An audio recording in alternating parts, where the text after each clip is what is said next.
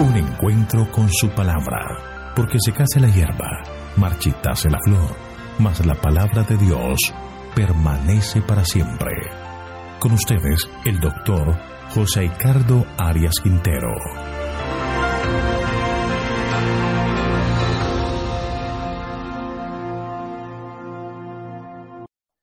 Hoy vamos a estudiar Proverbios capítulo treinta y uno.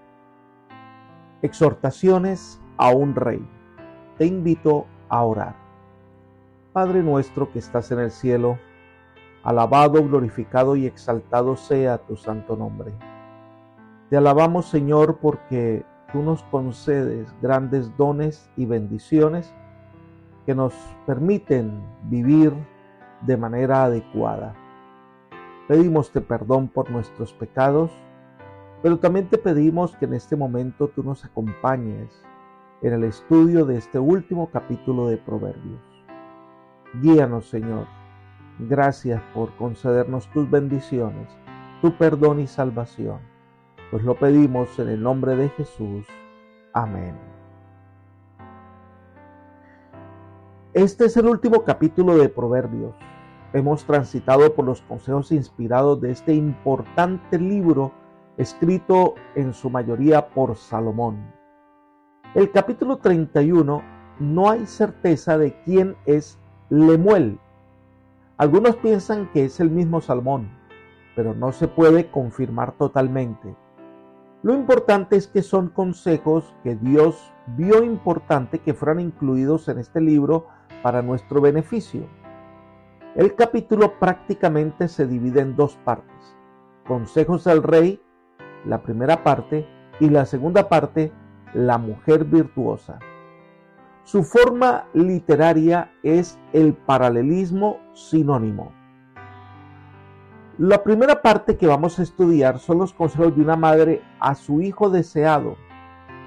Miremos los versículos uno al tres. Leamos. Palabras del rey Lemuel, profecía con que lo instruyó su madre. ¿Qué decirte, hijo mío, hijo de mi vientre? ¿Qué decirte, hijo de mis anhelos? No des tu fuerza a las mujeres, ni tus caminos a las que destruyen a los reyes. No sabemos quién es la madre de Lemuel, porque no tenemos certeza de quién era este rey de Masa. Pero sus consejos son valiosos. Número uno, este hijo fue el resultado de las oraciones de una madre. En la traducción del lenguaje actual leemos, querido hijo mío, que naciste como respuesta de mis oraciones a Dios. Así que era un hijo deseado y un hijo esperado. Al parecer, después de su nacimiento, la madre hizo un voto o promesa. En segundo lugar, esta madre desea dar el mejor consejo a su hijo. Piensa que es lo que le va a decir. Por eso dice, ¿qué decirte, hijo mío? Hijo de mi vientre. Su deseo como madre es que su hijo crezca sano y sea un buen hombre. En tercer lugar, le da el primer consejo, versículo tres. No des tu fuerza a las mujeres, ni tus caminos a las que destruyen a los reyes. La primera recomendación le pone en guardia frente a un peligro que pierde a los mismos reyes, las mujeres. El autor de la introducción insistió mucho en que lo que proviene de las mujeres seductoras y que tal vez la advertencia va contra el libertinaje que suponen aquellos capítulos.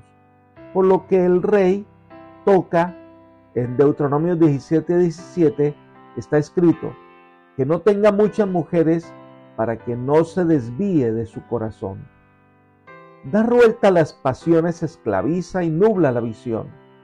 Evitar la contaminación del pecado es la mejor decisión.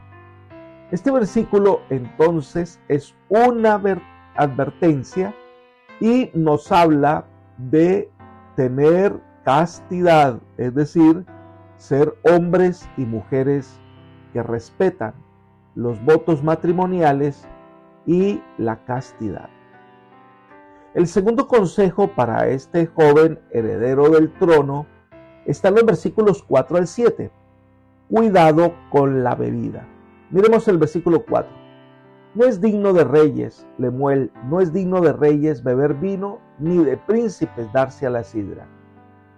Beber licores embriagantes es muy perjudicial, aun tratándose de ciudadanos comunes. Someterse a la esclavitud del alcohol traer consecuencias que daña a individuos y familias. Entonces, mucho más daño causa un gobernante que es esclavo del licor. Nada debe permitirse que nuble nuestra visión. Cuando Jesús estuvo en la cruz, tuvo sed y le iban a dar una bebida que era una mezcla que le daban a los crucificados para nublar su entendimiento.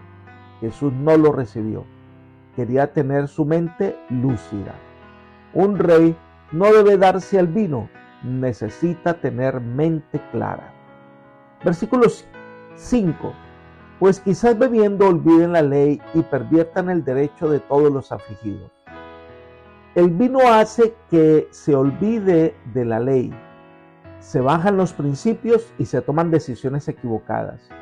El exceso de vino atrofia la mente, quitándole aquella clarividencia que es precisa para el gobernante que pueda dar leyes y saber aplicarlas en cada caso, y embota los sentidos de compasión que es preciso sentir hacia los débiles para defender sus derechos, tantas veces conculcados sin esperar por ello recompensa alguna. ¿Cuántas decisiones dañinas se han tomado bajo los efectos del alcohol?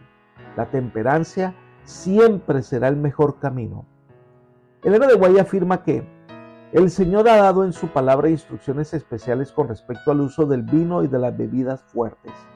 Ha prohibido su uso y ha recalcado su prohibición con severas amonestaciones y amenazas.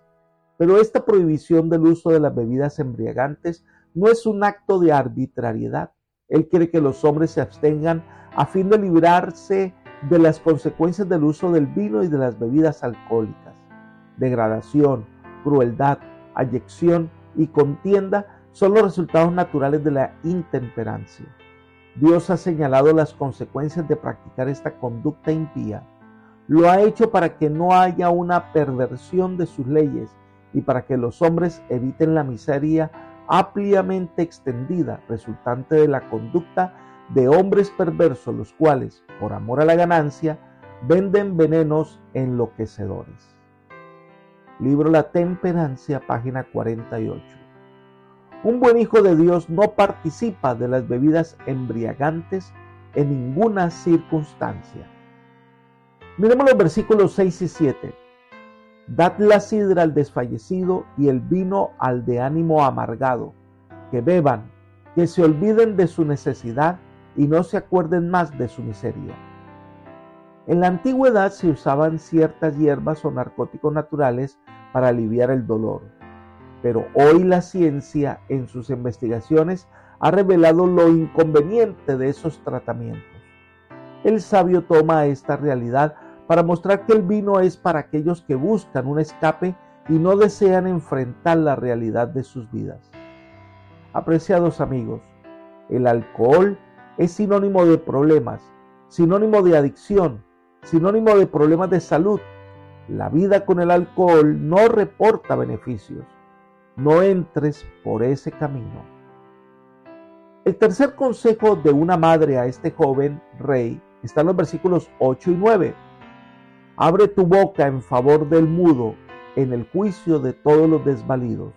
Abre tu boca, juzga con justicia y defiende la causa del pobre y del menesteroso. Todos los que están en graves dificultades y que por su pobreza o por el antagonismo de los gobernantes no pueden defenderse ante los tribunales, necesitan la ayuda de gente buena que pueda hablar en favor de ellos. Por eso, su trabajo como gobernante era velar por el bienestar de los pobres, las viudas y los huérfanos. Este es un deber sagrado. Como gobernante debe velar por dar estabilidad a los pobres y ayudarles a encontrar su estabilidad. Como rey, está llamado a impartir justicia. Un rey justo es lo que la gente anhela. A partir del versículo diez hasta el veintinueve, es un acróstico con letras del alfabeto hebreo. se presenta la descripción de una mujer ejemplar o virtuosa.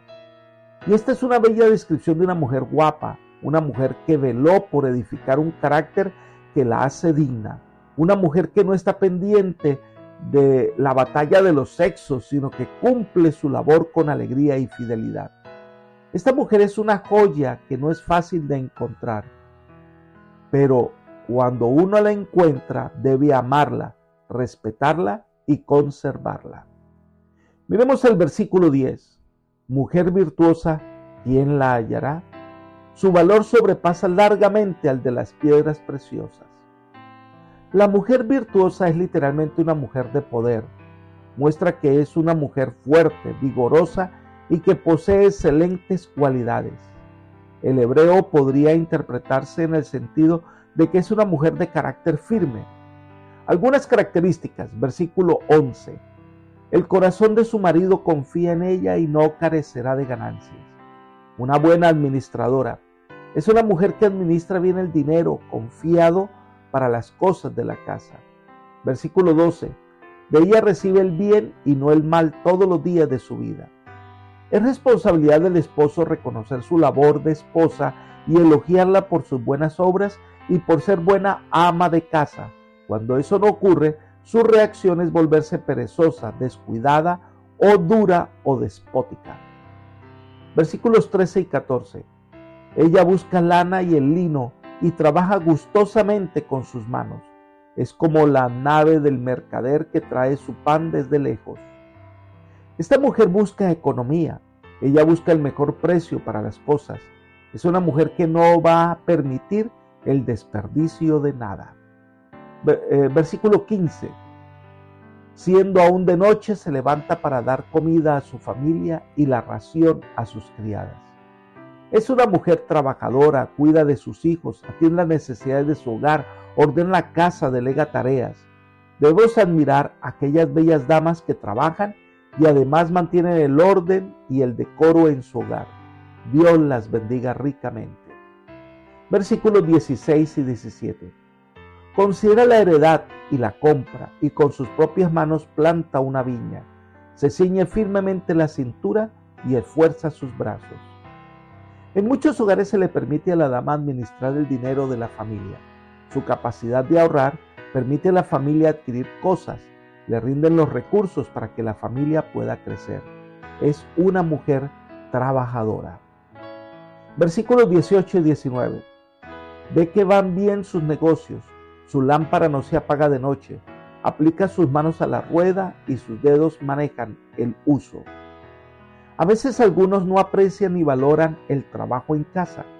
Las damas siempre marcarán la diferencia en todo. Además que su labor es agotadora. Se debe reconocer adecuadamente el trabajo de estas damas. Versículo veinte. Alarga su mano al pobre, extiende sus manos al menesteroso. Es generosa y compasiva con aquellos que son pobres. Versículos veintiuno y veintidós. No teme por su familia cuando nieva, porque toda su familia va vestida de ropas abrigadas. Ella se teje los tapices y de lino fino y púrpura es su vestido. Ella ha procurado aprender un arte que bendice a la familia y la vida. En el caso de la dama de Proverbios, ella aprendió costura. Su esposo y sus hijos exhiben con alegría lo que ella ha hecho con amor. El mismo aspecto es presentado en los versículos veinticuatro y veinticinco, donde se destaca la laboriosidad de esta mujer. Todo el éxito de ella se mide en que su esposo es reconocido en lugares públicos. Versículo veintitrés. Su marido es reconocido en las puertas de la ciudad, cuando se sienta con los ancianos del país.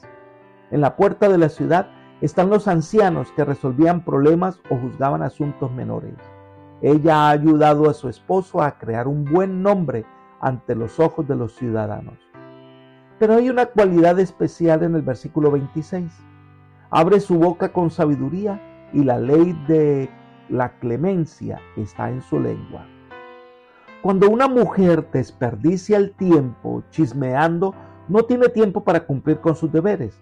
Pero la mujer virtuosa no anda en esos caminos, Su hablar es suave, bondadoso y desea ayudar a otros. Varias veces se nos dice que tengamos cuidado con la manera en que hablamos. Elena de Guay toma estas palabras del versículo para darnos una lección. Ella dice: el Señor ayudará a cada uno de nosotros lo que más necesitemos en la magna obra de dominar y vencer el yo. Que esté la ley de la clemencia en vuestra lengua y la ley de la gracia en vuestro corazón. Esto producirá maravillosos resultados. Seréis tiernos, simpáticos, corteses. Necesitáis todas esas gracias. Se ha de recibir e introducir el Espíritu Santo en vuestro carácter. Entonces será como fuego santo que exhalará incienso, que ascenderá a Dios, no de labios que condenen, sino como un restaurador de almas humanas. Vuestro semblante expresará la imagen de lo divino. No debieran pronunciarse palabras mordaces, críticas, bruscas ni severas. Este es un fuego vulgar que debe quedar fuera de todos vuestros concilios y de las relaciones con vuestros hermanos. Dios requiere que toda alma que esté a su servicio encienda su incienso con los carbones del fuego sagrado. Hay que refrenar las palabras vulgares, severas y ásperas que emanan tan fácilmente de vuestros labios, y el Espíritu de Dios hablará mediante el instrumento humano. La contemplación del carácter de Cristo os transformará a su semejanza. Solo la gracia de Cristo puede cambiar vuestro corazón y entonces reflejaréis la imagen del Señor Jesús. Dios os insta a que seáis como Él, puros, santos e inmaculados. Hemos de llevar la imagen divina. Carta ochenta y cuatro del año mil ochocientos noventa y nueve. Usemos el habla para el bien, que todos lleguen a conocer nuestra prudencia cristiana reflejada en lo que hablamos. Por eso se agrega más sobre esta mujer virtuosa en el versículo veintisiete y veintiocho. Considera la marcha de su casa y no come el pan de balde. Sus hijos se levantan y la llaman bienaventurada, y su marido también la alaba. Esta mujer se gana su posición en el hogar, no como en balde. Ella es laboriosa. Todos la llaman bienaventurada porque ella es feliz, sabia, atenta. La conclusión entonces está en el versículo veintinueve. Muchas mujeres han hecho el bien, pero tú las sobrepasas a todas. Por eso es bienaventurada, porque sus grandes cualidades lucen. ¡Qué bendición son las esposas! Ellas nos dan fuerza, nos ayudan a crecer. Dios les bendiga a todas. Queridos esposos, amen a sus esposas. Unas palabras de reconocimiento y aprecio nunca caen mal. Un detalle de amor, unas palabras amables, ayudan, dan ánimo. Recuerde que mujer virtuosa es difícil de hallar y es una joya que debe ser cuidada y amada. Y finalmente nos encontramos con los versículos treinta y treinta y uno, con el cual concluye todo el libro de Proverbios. Engañosa es la gracia y vana la hermosura, pero la mujer que teme a Jehová, esa será alabada. Ofrecerle el fruto de sus manos, y que en las puertas de la ciudad la alaben sus hechos. Lo interpretamos como un llamado de atención para los hombres. Número uno, la belleza es una ilusión. La belleza no es una mujer arreglada y adornada. La belleza es aquella que luce en su corazón, en su carácter y en sus cualidades.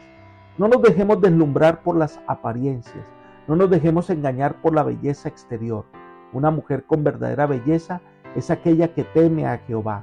Su relación con Dios le provee encantos verdaderos. Número dos, apreciemos a nuestra esposa. Cada día ella debe ser más bella para ti. Y si por algún motivo el amor se va enfriando, pide a Dios que te dé más amor por ella. Recuerda que una acción trae una reacción. Si amas, será amado. Si demuestras cuidado y atención, así recibirás. Dios bendiga nuestros hogares, pero recuerda que el hogar solo es estable cuando el amor entre esposos crece cada día. Apreciado amigo y hermano, recuerda que Dios es la fuente del verdadero amor. Si Dios está en tu hogar, el amor crecerá y se fortalecerá. Él debe ser el invitado más importante de tu vida y de tu hogar. Es una oportunidad especial para darle la oportunidad a Dios a transformar tu vida. Abre la puerta de tu corazón y de tu hogar a Jesús. Él puede hacer que las cosas puedan mejorar cada día. Que el Señor te bendiga y te guarde, y llene tu vida y tu hogar de paz. Es mi oración por ti. Amén.